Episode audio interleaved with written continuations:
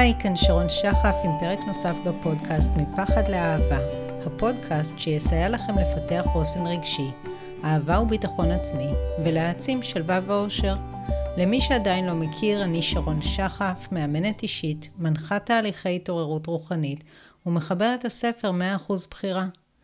בפרק של היום אני עומדת לדבר על צעד מהותי בדרך אל האושר. למעשה העניין הזה כל כך חשוב שאני יכולה לומר שהוא הבסיס לאושר, או בעצם הרכיב הסודי שבלעדיו אושר לא ייתכן. אני לא מגזימה.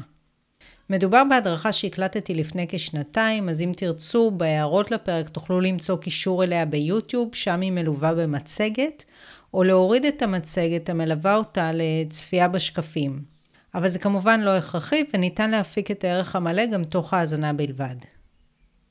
היי, כאן שרון, היום אנחנו נהיה בהדרכה סופר חשובה, הרכיב הסודי של האושר, שבה אני עומדת לדבר על מושג שאני קוראת לו צומת T, דבר קטן שיכול לעשות שינוי עצום ברמת האושר שלכם. אז בואו נקפוץ למים ונראה במה מדובר. אז בעצם מבחינתי המושג צומת T מדבר על הרגע שקורה לכל אחד מאיתנו הרבה מאוד פעמים במהלך החיים, שאנחנו מגיעים לאיזושהי תחושת תקיעות, תחושה שמהמקום שבו אנחנו נמצאים אין לאן להתקדם וחייבים לעשות משהו, חייבים להשיג משהו, אנחנו רוצים להשיג איזושהי מטרה ולא מצליחים להשיג אותה, מרגישים שאנחנו לא יודעים מה לעשות ולאן ללכת ושבטח ככה אי אפשר להמשיך. והמון פעמים לקוחות מגיעים אליי עם המצב הזה, ואני אומרת להם, אוקיי, את או אתה נמצאים בצומת T. אם אתם מסתכלים על המצגת שמתלווה להדרכה הזאת, ובהדרכה הזאת אני ממליצה להסתכל על המצגת, אפשר גם רק להקשיב, אבל שווה לראות ככה גם את ההמחשה הוויזואלית. אז תוכלו לראות שבצד השמאלי של המסך אני מציירת הליכה אל המטרה, כאשר בעצם אנחנו מדברים בואו נעשה פעולות ונגיע למטרה. ובצד הימני של המסך אנחנו מסתכלים, יש בעצם שני שלבים. קודם כל, רשמתי שלווה, כלומר, קודם כל נמצא את השלווה ואת העוגן הפנימי, ואז ממקום של שלווה פנימית, נעשה את הפעולה במידה ועדיין נדרשת פעולה כזאת. עכשיו, רוב האנשים הולכים אוטומטית לצד שמאל. למטרה הרצויה להם. עכשיו יש עם זה כמה בעיות והבעיה הראשונה ככה ציירתי סימן שאלה אה, ליד אה, המקום שכתוב המטרה הרצויה ולמה? כי בעצם הרבה מאוד אנשים הולכים לקראת משהו והם לא סגורים בדיוק לאן הם הולכים ומה הם רוצים להשיג. נניח שמישהו אומר אני תקוע, אני אה, לא טוב לי בעבודה, ולא טוב לי בזוגיות, ולא טוב לי פה ולא טוב לי שם. אוקיי, אבל מה המטרה שלך? מה עכשיו אתה מפוקס ורוצה להשיג? אה, אני לא יודע, אה, זה לא הזמן להשיג את הדברים, אני, זה לא הזמן לעשות שינוי בעבודה, ובעצם אה, זה גם ככה, אין לי עכשיו אנרגיה למצוא זוגיות. או מישהי אומרת, אני רוצה להשיג זוגיות, אבל בעצם היא עדיין לא השתחררה מקשר קודם, היא נמצאת uh, בקשר קודם, ככה עם איזה שהם רגשות לקשר קודם, שעדיין לא השתחררה, וגם אם היא תצא עכשיו לדייטים, זה יהיה ככה פול גז בניוטרל, או שהיא בכלל לא מאמינה שהיא להשיג את הזוגיות הרצויה. או מישהי אומרת, המטרה שלי זה לנסות להיכנס להיריון מתרומת זרע. אבל היא מאוד לא שלמה עם זה. ובעצם בדרך הזאת הגוף שלה מחבל בהצלחה של קליטת ההיריון והיא לא נקלטת. עכשיו, כשאנחנו בעצם הולכים לקראת המטרה מתוך איזה מקום של פחד וייאוש, אנחנו נמצאים במקום מאוד לא טוב עם עצמנו. ככה הדגשתי את המושג הרמת ידיים כי מרוב שהמקום הזה לא טוב, יש קושי להתרכז, יש אי הקשבה לעצמנו ומה אנחנו באמת רוצים ומה נכון לנו כרגע.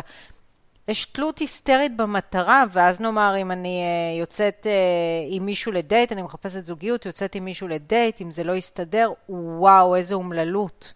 באופן כללי יש סבל נורא נורא גדול במצב הקיים, ומה שקורה בסופו של דבר זה גם אם אנחנו משיגים את היעד, בגלל שאנחנו במצב של כאוס פנימי, אז השגת היעד, ולא משנה מה הוא יהיה וכמה חשבנו שהוא ישמח אותנו, השגת היעד משמחת אותנו לזמן קצר בלבד, עד שמגיע הדבר הבא שגורם לנו להיות אומללים, המטרה בעצם הבאה שאמורה להושיע אותנו. אז הרבה אנשים גם בעצם, או שהם מגיעים למטרה הרצויה וזה לא משמח אותם, או שהם בעצם מרימים ידיים כי המצב הפנימי שלהם, הכאוס הפנימי שלהם לא מאפשר לעשות כלום. לעומת זאת, כשאני אומרת לאנשים, דבר ראשון שאתם, כדאי לכם לעשות, צריכים לעשות, זה כבר עניין אחר, אבל דבר ראשון שכדאי לכם לעשות זה למצוא שלווה. הם אומרים, אני רוצה למצוא שלווה, אבל בעצם, כשאנחנו חוקרים את זה קצת יותר לעומק, אנחנו מגיעים למסקנה שהם לא מוכנים למצוא שלווה עד שהדבר הרצוי להם יתגשם. הם יגידו, אני לא מאמין שאפשר למצוא שלווה במקום כזה, אבל הם בעצם כאילו, אם נחקור את זה לעומק, לא מוכנים. עכשיו, כשאנחנו בעצם פועלים מתוך שלווה ומוכנים למצוא שלווה, לא משנה מה קורה, אז קודם כל אנחנו במקום טוב ונעים הרבה יותר עם עצמנו, מקום של הקשבה לעצמי, של הנאה מהרבה מאוד רגעים שבדרך, כי גם אם אני נמצאת בסיטואציה שמשהו בחיים חסר לי ואני רוצה להשיג משהו, אני לא אגיד שזה לא מפריע לי או שאני לא רוצה, אבל עדיין, כשאני במקום של שלווה, יהיו הרבה מאוד רגעים בכל תקופה נתונה בחיים שיהיה לי ממש טוב. זה לא יהיה כל הזמן, אבל גם ברגעים שלא יהיה לי טוב, זה לא יהיה סבל בלתי נסבל, לפעמים תהיה תחושת ריקנות, לפעמים תהיה כמיהה להשיג את אותו הדבר שאני רוצה. ממקום של שלווה יש יכולת להתמודד עם תסכולים בצורה אפקטיבית. יש בכלל אפקטיביות הרבה יותר אה, גבוהה בכל הפעולות שלנו. כשאנחנו משיגים את המטרה, יש תחושה אמיתית של סיפוק ולא קצר טווח. ובעצם עוד דבר שהדגשתי פה זה העניין של נחישות, כי כשאנחנו במקום של שלווה, אז אנחנו יכולים גם להיות נחושים, כמו שאמרתי, במקום של הכאוס הפנימי יש הרמת ידיים. אז בואו נסתכל על זה מאוד זווית. פה אני לא מדברת על מטרה שרוצים להשיג, אלא על מצב נתון. אותה צומת T מופיעה גם כשאנחנו מתייחסים לדברים שהם עובדות, דברים קיימים. נניח שאני מאוד מוטרדת מהגיל שלי. המצב הנתון הוא שאני בגיל מסוים וזה מאוד מטריד אותי, אולי בגלל עניין של אה, ילדים, אולי בגלל עניין של זוגיות, אולי בגלל שקשה לי לחשוב שאני מזדקנת.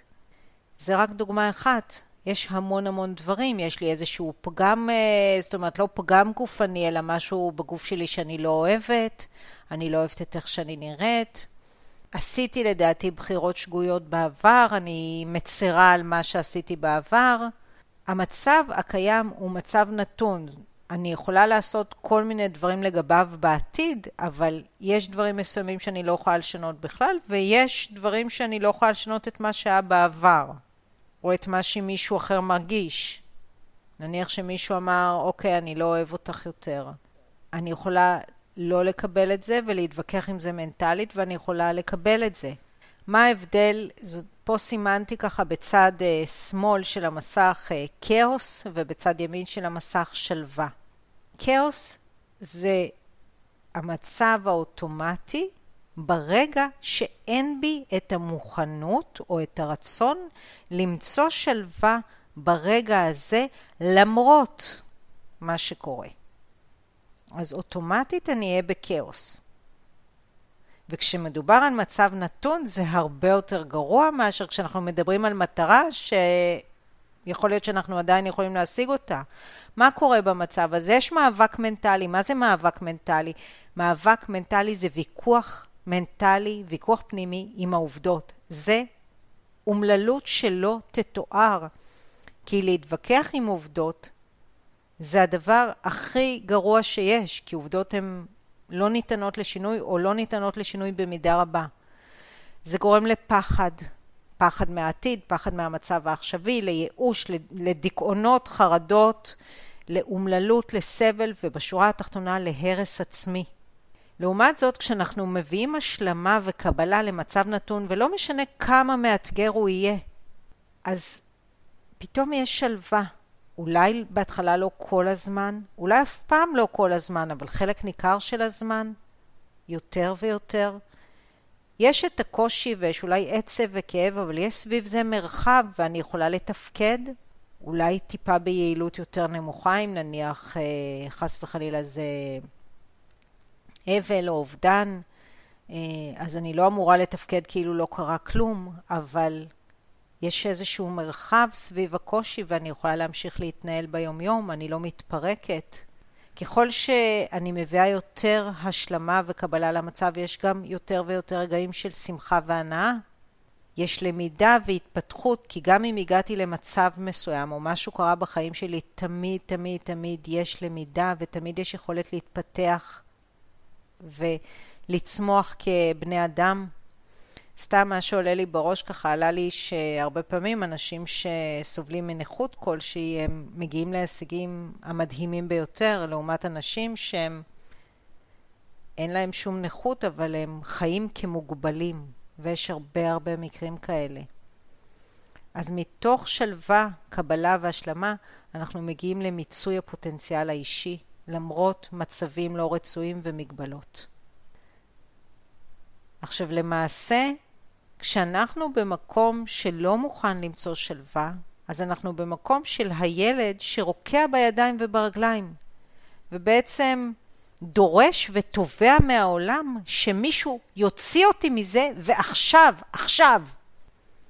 ילדים כשהם עושים את זה, ובעיקר הילדים של ימינו, שהם ילדים אה, סופר אה, מפונקים עם הורים אה, חלשים שמפחדים מהדרמות שהילדים שלהם עושים, אז יודעים שעם קצת צרחות, קצת דרמה, הם באמת יקבלו את מה שהם רוצים. אבל כשהילדים האלה גדלים, או יכול להיות שאפילו בתור ילדים הם לא היו כאלה, והיום הם עושים את זה מטאפורית. יכול להיות שאם אנחנו נצרח ונבכה ונתלונן, אז אולי מישהו אה, ישב וינחם אותנו ויעשה מאמצים עבורנו, אבל זה לא עובד כמו אצל ילדים. זה לא שמישהו יכול לסדר עבורנו דברים. ובכלל, זאת אומרת, לפעמים אנשים גם במצב הזה מול אלוהים. כלומר, אם אלוהים יראה שאני אומללה, אולי הוא סוף סוף ייתן לי את מה שאני רוצה, אז אני אשב ואבכה ואכונן. אלוהים יוציא אותי מזה. מישהו יוציא אותי מזה. ואנשים לפעמים מגיעים ככה אליי לטיפול ומצפים שאני אוציא אותם מזה. ואני אומרת, אני יכולה להדריך, אני יכולה לכוון, אני יכולה לעזור, אבל אתם צריכים להוציא את עצמכם בעזרת הכלים שאני נותנת מזה. ברגע שאתם, וזה מקום, אולי לא נעים להסתכל על זה, אולי לא נעים לחשוב, אני כזאת? לא, אני לא כזאת. אבל אם תבינו שכן, וואלה, הנה, ברגע הזה או אתמול הייתי בדיוק במקום הזה, שישבתי ורקדתי בידיים וברגליים, מטאפורית. אולי בכיתי, אולי לא בכיתי, אולי קוננתי בליבי, אולי קוננתי באוזני חברה, אולי סיפרתי כאן על רוע מזלי, אבל הייתי שם, ואני מבינה, וואלה, נכון. וברגע שאנחנו מבחינים בזה, אפשר לשנות את זה. ושוב, המקום הזה, גם אם יביא לנו איזשהו משהו טוב, הוא בעיקר, בעיקר, בעיקר יביא לאומללות, לחוסר אונים, לייאוש ולהמון המון המון אנרגיה שלילית. ומה אנרגיה שלילית עושה בתורה? מושכת לחיים שלנו עוד אירועים שליליים, אנשים לא נעימים, חוויות לא נעימות. כל מי שנמצא במקום הזה יודע שזו התוצאה. אנשים כאילו מצפים, וזה גם משהו שאני רואה הרבה פעמים בקליניקה שלי, שמישהו יפזר עליהם אבקת קסמים אולי, אולי הם ילכו לטיפול ומישהו יפזר עליהם אבקת קסמים ופתאום הכל יהיה נורא קל. ויש שיטות שאולי מבטיחות את זה, הן אומרות דברים כמו נוריד לך תובנות מהבריאה, ומספיק שתנשום וכל הכאב וכל הבעיות מאז הילדות יצאו החוצה, או אפילו הפסיכולוגיה שאומרת אנחנו נדבר על זה וננתח את זה, ואחרי שנעשה אנליזה במשך איקס שנים, הכל יסתדר. וחד משמעית אני יכולה לומר לכם שאני אישית התנסיתי בכל השיטות האלה, ואני לא אומרת שהן מבוטלות, ואני לא אומרת שהן חסרות משמעות, אבל אני אומרת שמי שלא עושה מאמץ אקטיבי ומוכן, מוכן להביא את המקום הזה של השלווה, שום דבר מהשיטות האלה לא יעזור לו. למשל, סתם אני אתן דוגמה על תטא הילינג, אני אישית אה, גם עשיתי קורס פעם של סוף שבוע וגם הייתי בכמה טיפולים. הקורס היה מיותר ברמות, הטיפולים היו מאוד מאוד מאוד נעימים, יצאתי ככה באיזו תחושה של הקלה. אחרי זה חשבתי על זה, לא רק שזה לא עזר באמת בכלום, אבל גם היו כל מיני דברים שהיא אמרה, ואחרי זה היא סתרה את עצמה, וזאת הייתה מטפלת מאוד בכירה, וכל הרעיון של לתת איילינג לי, סורי, נראה לי אה, לא, לא. לא התרשמתי ממנו בשום צורה. אז זה נעים, אם רוצים להקל ונמצאים באיזשהו אה, מקום שלא יכולים עוד רגע, אז הייתי ממליצה לעשות דבר כזה. אבל זה לא משהו שישנה דברים מהיסוד או יעזור לכם לשנות דפוסים שטבועים בכם או להתמודד עם הדברים, ש... עם האתגרים שמגיעים כל הזמן, כל הזמן לחיים שלנו. כתבתי פה גם uh, על, uh, הזכרתי את הנושא של uh, היפנוזה, אז יגידו לך נהפנט אותך ודברים השתנו, ודווקא היפנוזה זה נושא שאני חוקרת לאחרונה ומאוד מאוד מתעניינת בו, זה משהו שבישראל אסור רק לרופאים ופסיכולוגים ופסיכיאטרים מותר לעסוק בו, אבל לקרוא על היפנוזה עצמית ולהשתמש בזה מותר לכל אחד, ונראה לי שדמיון מודרך זה תכלס גם היפנוזה, זאת אומרת זה אותו דבר. בכל מקרה, מה שלמדתי עד עכשיו, שאני עוד לא ספצית בזה, זה שאתה לא יכול לעשות היפנוזה עצמית, או שמישהו לא יכול להפנט אותך, אם זה לא משהו שאתה רוצה. אם נאמר מישהו מנסה להפסיק לעשן, אבל יש לו מניעים נסתרים שהוא לא באמת רוצה להפסיק לעשן, כי זה למשל סותם לו את הרעב, ופתאום הוא פוחד שאם הוא יפסיק לעשן הוא יעלה במשקל, זה לא יעבוד.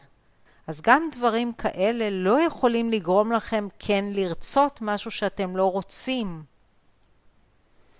עכשיו, יש בכלל את כל העניין הזה של אה, רבנים, מתקשרות, כל הדברים האלה שבאמת אני אלך לאיזה רב, הוא ייתן לי איזה ברכה, או ימכור לי איזה קמע יקר מפז, שמתי פז בסוגריים, כי הקמעות האלה בעיקר הרבה פעמים יקרים, ופעם מישהי אפילו סיפרה לי ששילמה על זה איזה מעל אלפיים שקל, אלוהים ישמור.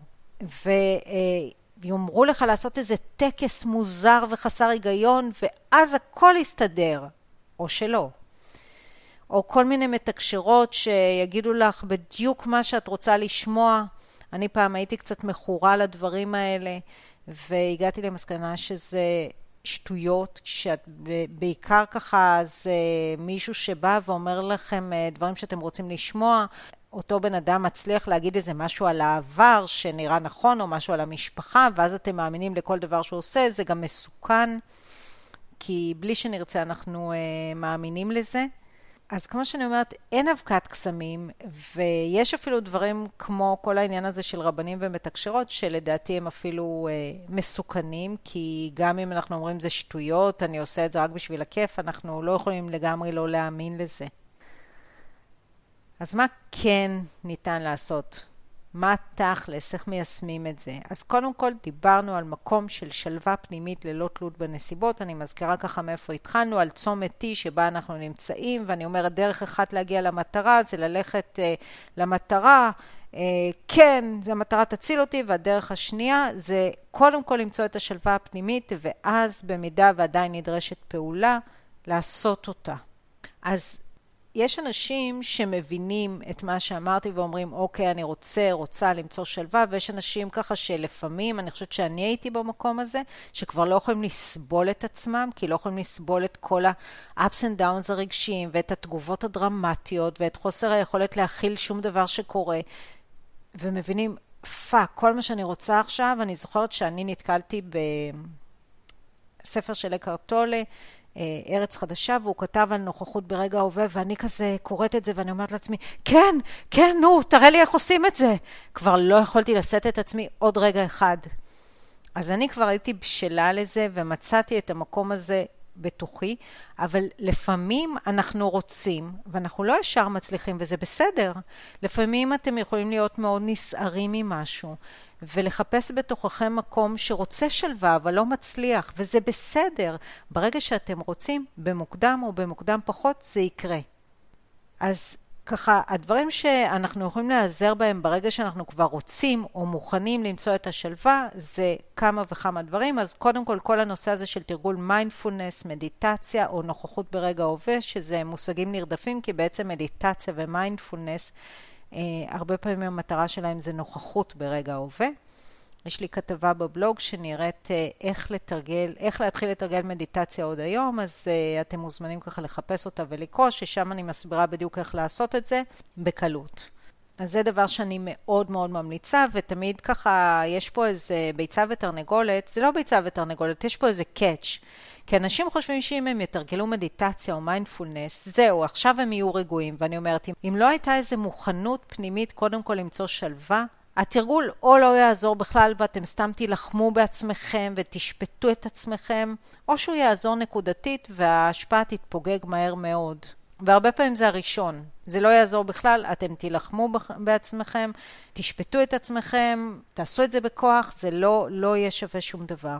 הדבר השני, זאת אומרת, יש אנשים שמאוד קשה להם לתרגל מדיטציה, ולכן אני אומרת, יש עוד הרבה דברים שאנחנו יכולים לעשות על מנת להגביר שלווה, ואלו הדברים הבאים. קודם כל, ספורט וקריאה זה שני הדברים הראשונים שציינתי, כי זה דברים שאני אישית מאוד מאוד אוהבת ומחוברת אליהם. קריאה, בדרך כלל אני מדברת על קריאת ספרים ולא קריאת כתבות בוויינט, זה בטוח שלא, וגם פחות קריאת מאמרים. אני לא נגד זה, אבל תכלס יש בקריאת ספר משהו שככה מכריח אותנו להתרכז הרבה יותר מכל קריאה אחרת. ולכן יש בזה משהו מאוד מאוד מומלץ, וברגע שנכנסים לזה זה גם מאוד מאוד מאוד מרגיע ומהנה.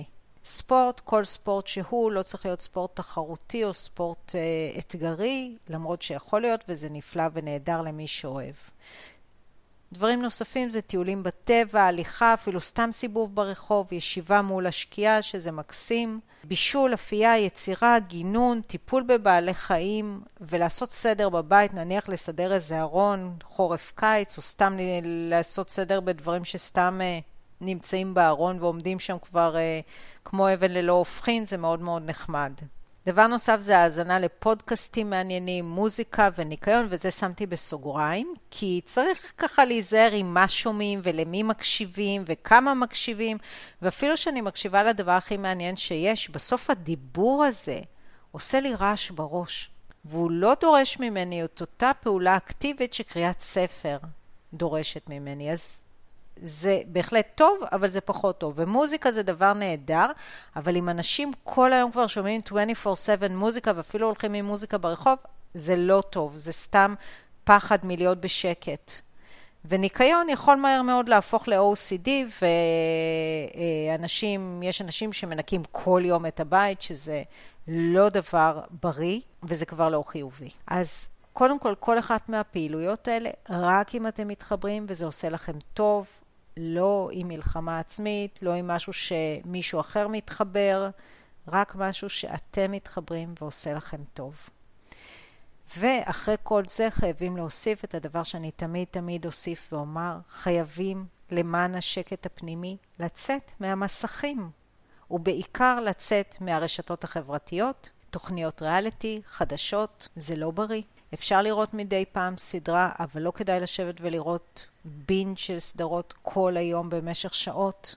ובעיקרון, ברגע שאנחנו יוצאים מהמסכים ויוצאים מההתמכרות למסכים ולא כל שנייה פותחים את הטלפון ומסתכלים, אז יש לנו יותר פנאי לפעילויות האחרות. אז הגענו לסיום, אני מקווה שנהניתם והפקתם ערך מהפרק, ואם כן, אתם מוזמנים לשתף אותו עם אנשים נוספים שיוכלו ליהנות ממנו גם הם. אתם מוזמנים לעקוב אחר הפודקאסט, לדרג אותו וגם ליצור איתי קשר ולספר לי מה לקחתם מהפרק ומה עוד הייתם רוצים לשמוע בתוכנית. כמו תמיד מומלץ להציץ בהערות לפרק, אני משאירה שם כישורים להעמקה ופרטים ליצירת קשר איתי. אז שיהיה המשך יום מקסים ולהתראות בפרקים הבאים.